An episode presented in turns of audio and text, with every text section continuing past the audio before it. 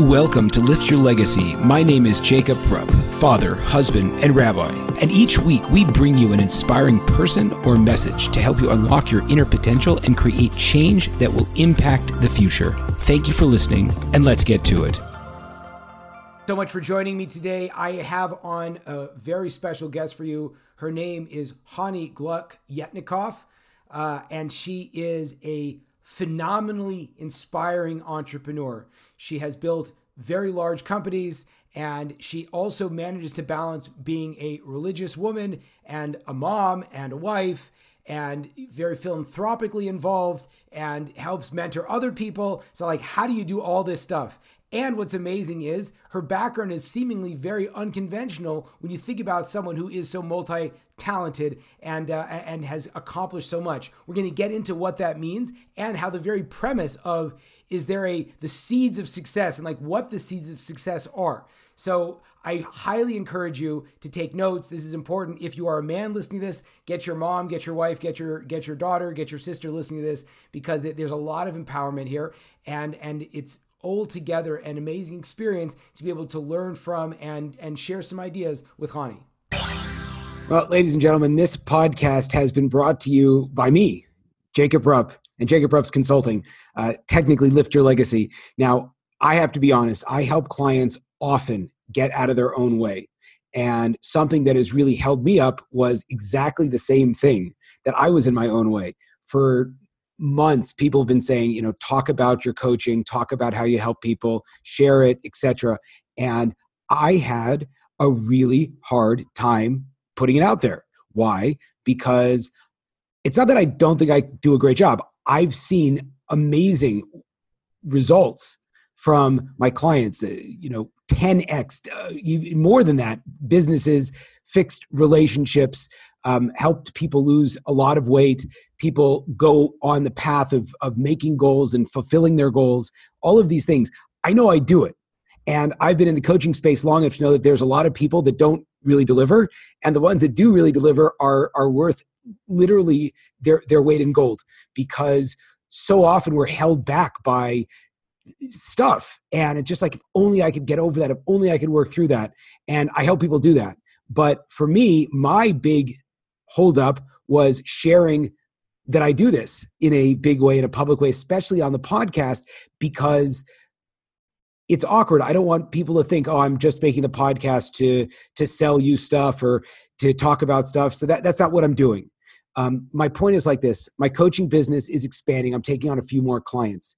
If you are someone that is struggling in the area of self esteem, goal setting, health, relationships, or your or your business, really, um, reach out. I don't know if we're a good fit to work with each other. What I can guarantee you is that we'll get on the phone for half an hour. Uh, I'll hear the kind of challenges you're having. You'll get a good feel if you don't know me yet of the kind of work I do, kind of program I would recommend for you. And if it's a great fit, we'll move forward. And if not, not. But I wanted to appreciate very much from the bottom of my heart the fact that you guys all listen. I appreciate the amazing guests that I have, and I'm really thrilled to have broken through in my own life to the point where I could actually devote a segment to really make a somewhat long winded, but I think very important advertisement. So if you want to reach out to me, the email is rabbi, R A B B I, rupp at gmail.com. And the website is liftyourlegacy.live and at lift your legacy, lift underscore your underscore legacy on Instagram. I think it's pretty simple. You, you know where to find me because you found the podcast. Thank you so much. I am thrilled to have on Hani Gluck Yetnikoff. I think I got that last one properly, um, who is an all star entrepreneur, mother, wonderful host. Actually, she and her fantastic husband hosted my entire family for about 45 days recently, which was great in Arizona.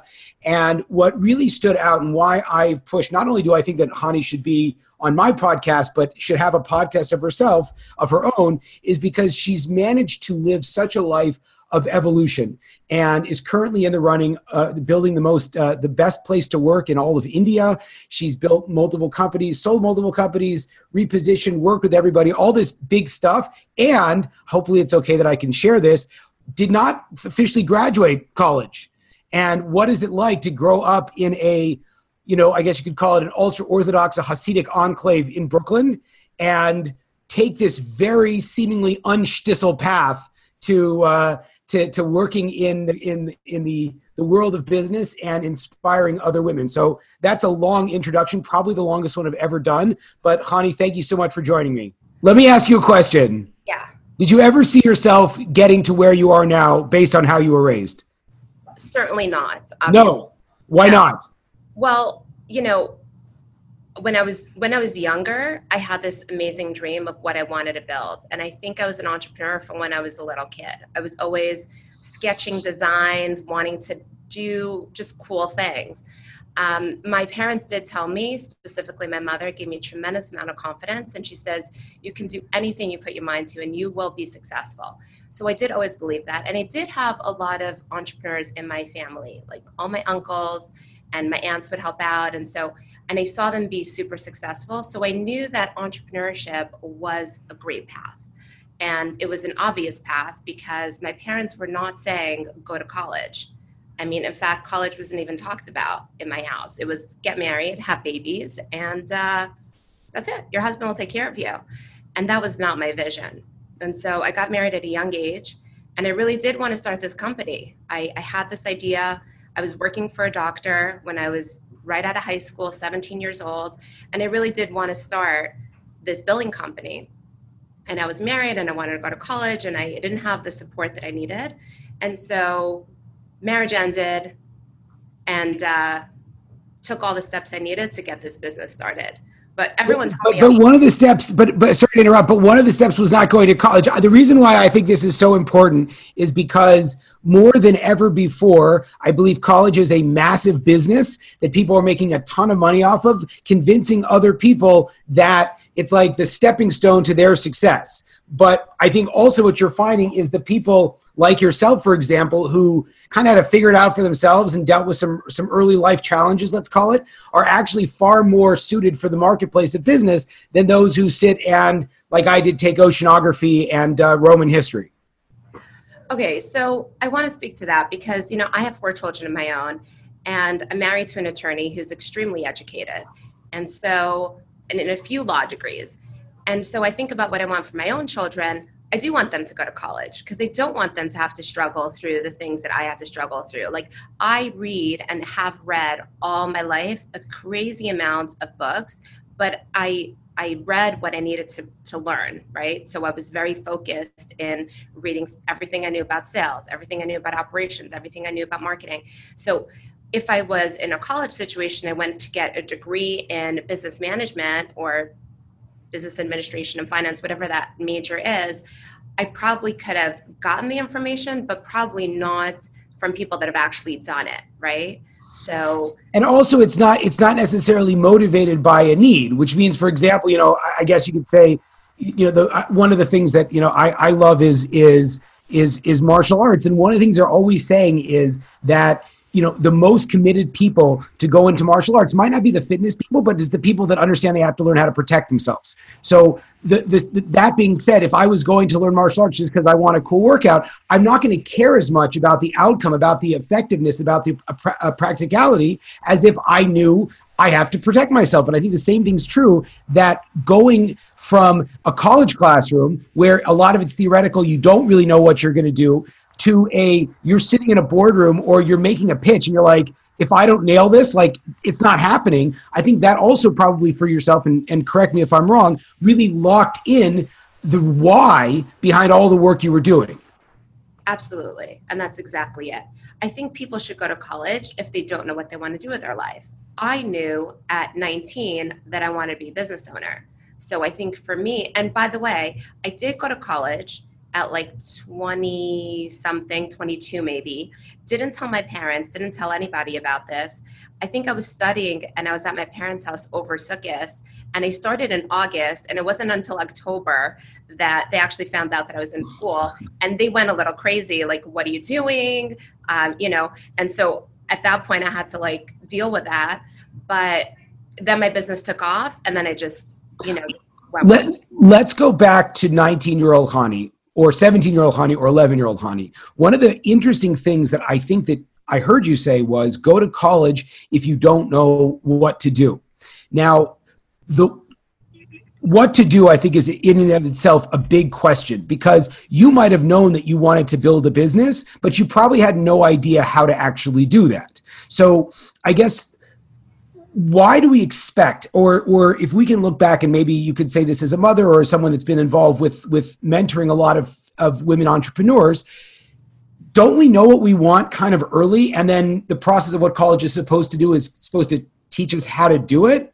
Like have you found successful people that literally had no idea that they wanted to have a big impact in the world they thought that you know what i'm saying like does that is that true or or do most people who you speak to that accomplish great things have a desire for greatness might not know the how to get there but definitely see themselves as kind of big players Interesting question. I have met so many different entrepreneurs through my entrepreneurs organization that I belong to. And so there is such a range of people. There are people that knew from a young age they wanted to be entrepreneurs. There are people that are in their 40s and 50s and have been working for a company for years and always wanted to get out and never had the courage to do it and then finally just like did it.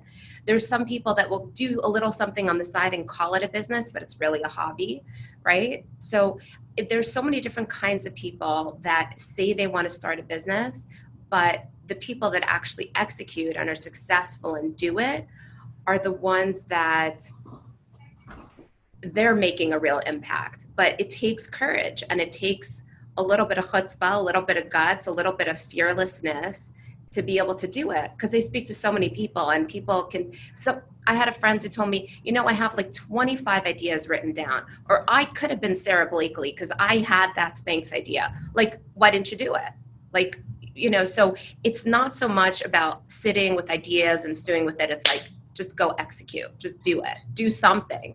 So that that's very scary because and i think that that's one of those those themes that is not just applicable to business and to our careers but really to life in general is that a lot of us have a vision of what we want to live our lives like. We sort of know what we want to look like but what trips us up even more than not knowing the practical steps it's that sense of fear that sense of breaking out of conventional, societal, our own expectations, what our parents might have expected of us. So, as someone that's had to do that a lot, how do you, what's that process like for yourself? Are you even conscious of it when you feel like your world kind of closing in on you and you're like, okay, I'm going to have to push through this? Okay, so a few things. I definitely recommend coaching. Okay. Um, I plug. Great. No, Thank but you. it's true. A good coach um, could help you work through stuff. A good therapist could work through some of your like issues.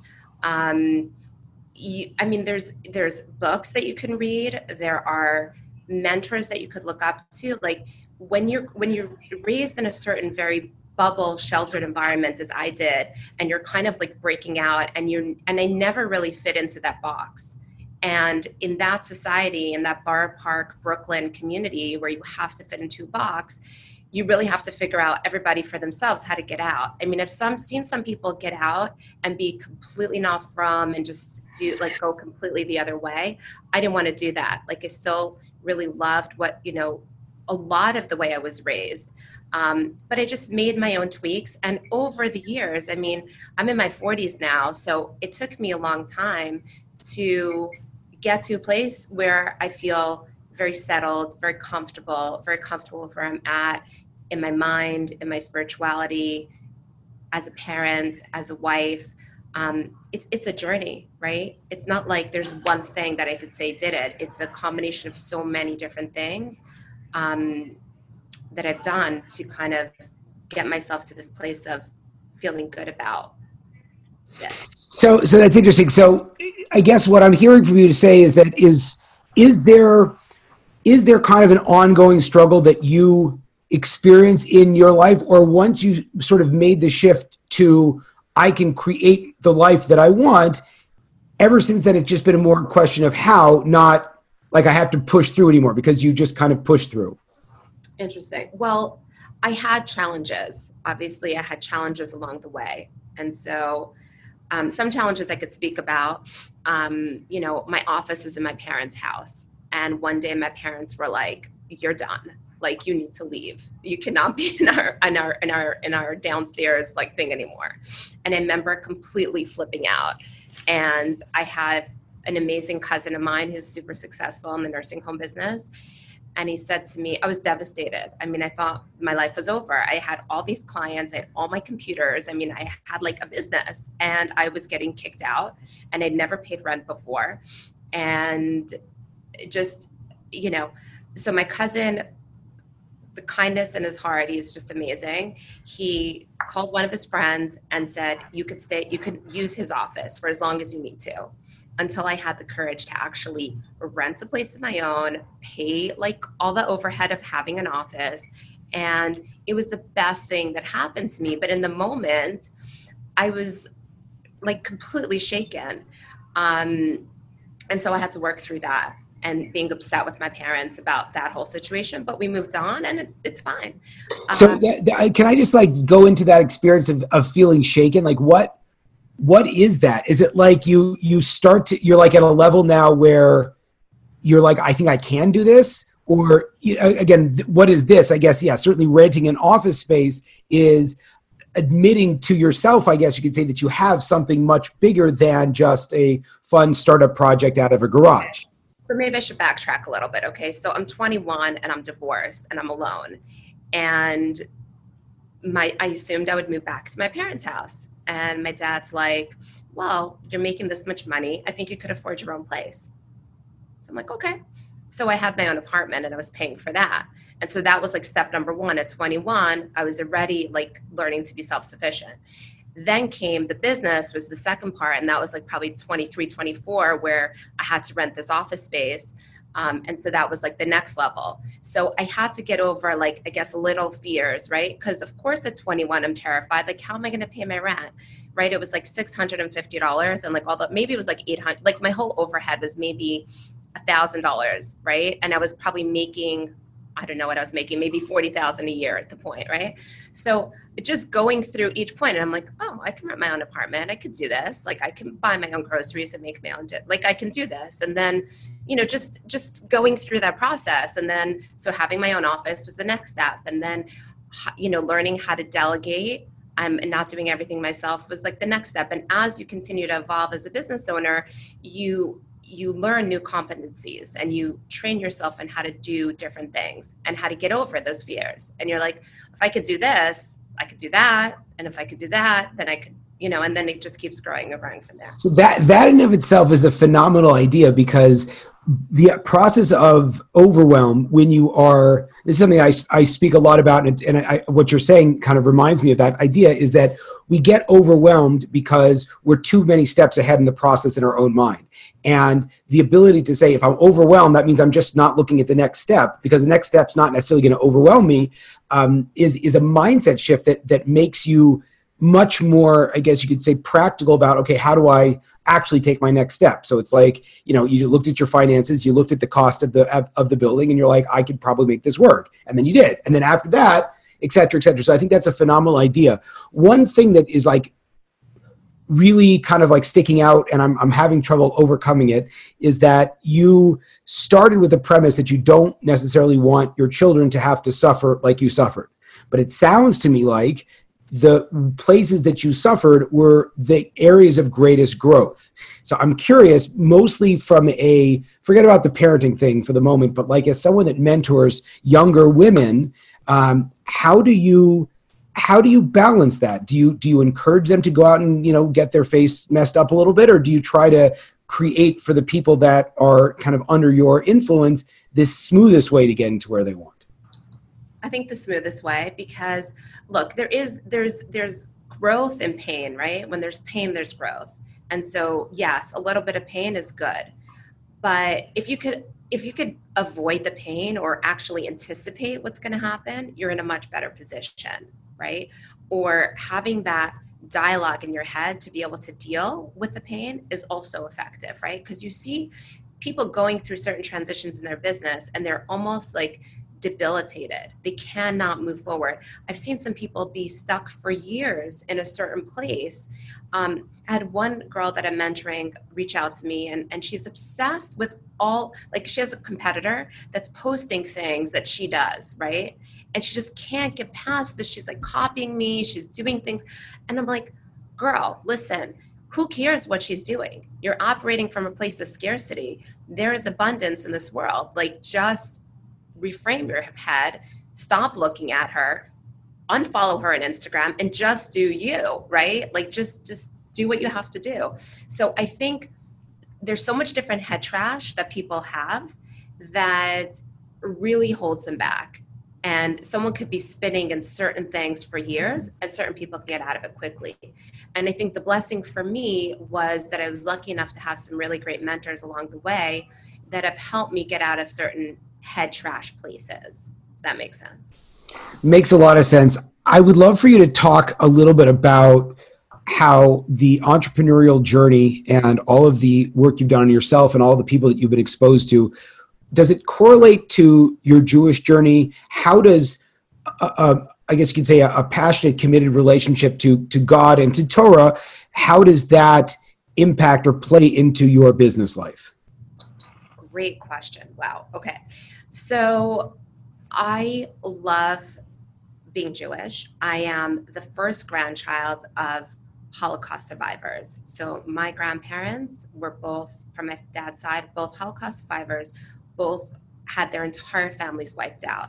And so they were the only surviving members of like their parents, their siblings. Their my grandfather had a whole family before he had my dad, um, and they are like truly my heroes.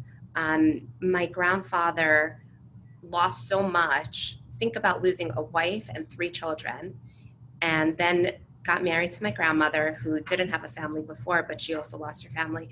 And for him, both of them to be such happy people, like you would think you'd go into like a major depression after like a crazy incident like that.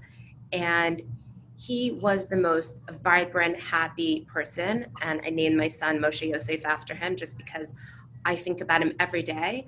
And so I think about any challenge that I have, I always think about my grandfather who what am I stressing about? Like stupid things that happen. Like he freaking lost his whole family and he was so happy. And he was like, so so that is a major source of inspiration. And he was extremely Jewish and very pious and very learned and and all of that. Um, and so I feel like I have a responsibility to my grandparents who have endured so much torture and, and abuse and, and all of this for being Jewish that I must be Jewish and I must show my love of Judaism and be proud to be Jewish, and my children should be proud to be Jewish. And we don't want like Hitler to have one, right? So that's my reason for wanting to have four children and wanting to, you know, just spread that. In addition to that, I think there's so much beauty in Judaism. I love Shabbos. I love the fact that technology is off. It's a great break. It's a great time to think like we talk about you know i hear all these things about focus days and, and buffer days and people have to schedule this stuff i have a focus day every shabbos right to just really process about oh my gosh how great was this week what happened what do i want like just in my head um, so i love shabbos um, kosher also i think there are rules in kosher that you know are important. Um, it's challenging being a business owner and being with a lot of non Jews and being a lot of civilization. So I definitely am challenged by it. But I did have an awareness recently, and I want to share this because I think maybe some people would appreciate this. So, my husband was raised modern Orthodox, and my in laws had put him in all these different non Jewish situations from a very young age. Non Jewish sports camp, non Jewish this, non Jewish that, where my parents kept me very insulated and in a little bubble and i didn't even know any non-jews growing up at all like literally no one. Maybe my cleaning lady but that's it. And um and i was wondering i was at a conference and i'm drinking my coffee or whatever it was and i'm wondering why am i feeling so uncomfortable like everybody's eating treif and i'm sitting here and i just feel so uncomfortable like this feels so weird and i realized that my parents had always taught me in Rome, you do like the Romans. And whenever you're here, like when you're in Borough Park, this is how you act. And when you're on vacation, we could be a little bit more chill, right? But you always conform. Conformity is is what we do, right? And so my husband has no problem going to meetings and drinking his coffee or his water. He's totally comfortable. And I realized that my in-laws taught him how to just be so strongly identify with what you're doing that you feel really comfortable with it. And I thought, you know what? this conformity thing that I was taught was not the best thing, right? Because I feel like I need to conform and, and eat with everybody, which is not really the appropriate thing to do. So, in that regard, this is a long answer to your question, but the Judaism part is still very, you know, important to me. I want to raise my kids Jewish. I want, I think the the blessings that we say um, every day. We talk, you know, everyone talks about gratitude, right? The importance of being grateful. And we have grateful built into our day every day in Judaism. Um, so there's so many beautiful things. I mean, I can go on forever about all the beautiful things of Judaism, the holidays, the structure, the excitement, the anticipation of like Shavuos is coming and we're going to decorate our house with flowers and, you know, all this stuff. I think it's exciting and it's a great way to live to continue to look forward to things, right? To just give yourself like different things that you can look forward to. So that's that's that's phenomenal. I really appreciate that. I, I you know it's interesting. I was listening to a podcast with the founder of SoulCycle one of i guess it was a co-founder. And so she was saying uh, uh, tim ferriss was asking her you know what what's your you know mindful practice whatever it was. And she she drops on shabbat and she's like i was speaking to someone who's much more successful than me. And she says she just turned she was explaining like their their ritual. You know tim ferriss with the however however, however many millions and millions of downloads. She's talking about the challah, she's talking about the grape juice. And one of the the beautiful things that I heard from you is that rather than trying to adopt various practices that we feel like are good for our life, the benefit sometimes of accepting a, a, whole workable system is that it allows you to mature into it and learn all of these different lessons. Whereas if you just say, like, I like the idea of relaxing on you know Friday night or whatever it might be. Uh, that it's that it's it's it's it's more challenging. So that that's phenomenal. What would you say the role of? And I know this is a very broad question. What would you say the role of a Jewish woman should be?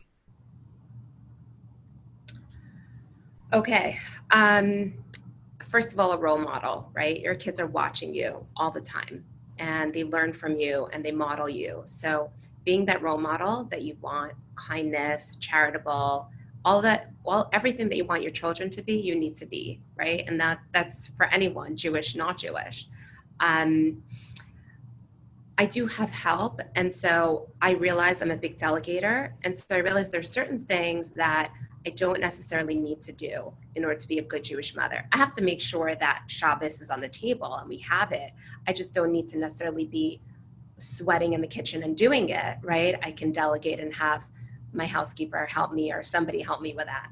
So I think it's a woman's job to create the aura and the environment of the of Judaism and make sure that they do their brachas and their negel vasser and like all those ritual things. Um, but I also think it's important for a woman to be calm and be patient and so, even if it's an hour before Shabbos and guests are coming and things are stressful, I think there should be an aura of calmness because if you're going to do it and it's going to be annoying, if your kids are going to think that it's annoying or stressful, then they're not going to want to do it, right? So, it's got to be in the spirit of relaxing and calm and peaceful, and it should be beautiful. And at the Shabbos table, there should be happiness and not fighting or you know do you know what i'm saying? It's it, the, it's it's the environment and the aura and the home because that's what's going to make them want to do it. And to me it's all about like i know my judaism and my relationship with with hashem but it's about now i have to give it over to my children right? And and how am i giving it to them? Um, so i think that's important but also working on my own spirituality. But i will say this i've gotten a lot of my spirituality from non-jewish sources and like life changing book was like Gary Zukav's Seat of the Soul or books like that, which are not necessarily Jewish, but um, in a time where I was not feeling so spiritually connected, it helped me to get it from other sources or like books like The Secret and all that. Those are all really Jewish principles. So it doesn't really matter if I listen to Oprah Soul series or whatever it is and I get spirituality from there. A lot of it's Jewish related. That's outstanding. Okay, honey, I feel like we need a part two or three or four. Um, tell tell people how they can find a little bit more about you, social pr- footprint you might have, etc. Okay, so I'm really not a big Instagram poster because I'm like just a private person. But we're working on that. Um, you my website is 4dglobalinc.com so we do outsourcing for medical in the medical industry you can find me on facebook at Chani Gluck Yetnikov. Um, follow me uh, what's my c y e t 101 is my uh, instagram handle fantastic Chani thank you so much for the time there you have it, folks, another inspiring episode. If you enjoyed this, I ask you to please share this with your friends and to like us over on Rabbi Rupp through Facebook or on YouTube. And the more that we're able to get these important messages out, the more that we can really make an impact in the world. So I encourage you, please, to stay tuned. Uh, we have a ton of amazing speakers coming up and also to tell your friends about it. Thank you very much.